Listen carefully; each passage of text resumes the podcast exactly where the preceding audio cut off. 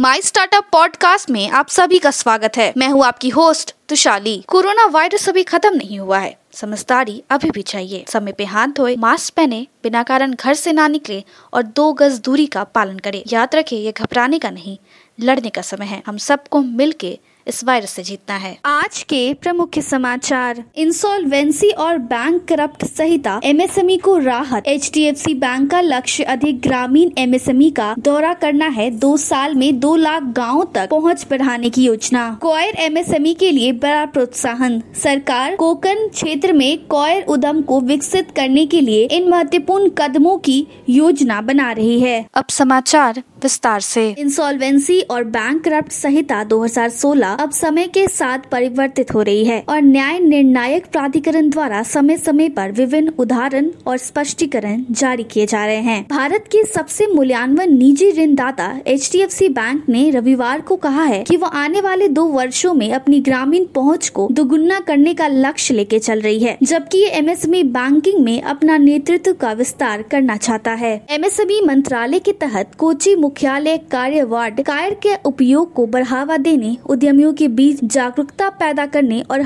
इस क्षेत्र में रोज़गार के लिए युवाओं को प्रशिक्षित करने के लिए कई कदम उठा रहे हैं, क्योंकि इसका उद्देश्य कोकन क्षेत्र में कॉयर उद्योग का विकास करना है।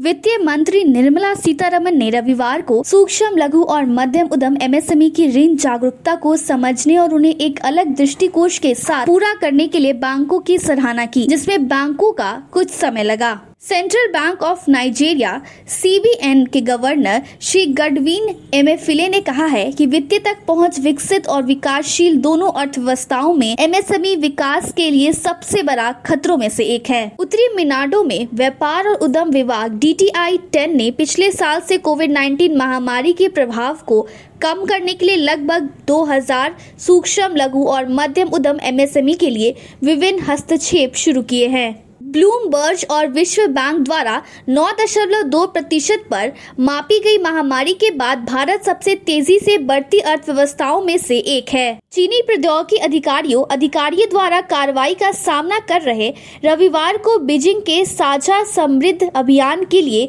और छोटी कंपनियों की मदद करने का वादा किया। सिंगापुर स्थित रसद स्टार्टअप नीजा बैन ने अपने संचालन बुनियादी ढांचे और प्रौद्योगिकी प्रणालियों के विकास का समर्थन करने के लिए 578 मिलियन डॉलर सीरीज़ ई दौर बंद कर दिया है। एसेंट मनी एक ई वॉलेट सेवा ट्रू मनी ने पिछले थाईलैंड स्थित फिनटेक स्टार्टअप ने घोषणा की है कि उसने एक दशमलव पाँच बिलियन डॉलर के मूल्यांकन पर 150 million dollar series C round जुटाया है। आज के लिए इतना ही। हमारे टीवी चैनल पे 400 से अधिक स्टार्टअप्स और एमएसएमई शो है। जाँच करिए। माई स्टार्टअप टीवी अब गूगल प्लेटफॉर्म पे भी उपलब्ध है। तो आपको हर कदम पे स्टार्टअप्स और एमएसएमई से जुड़े नवीनतम समाचार प्राप्त होंगे।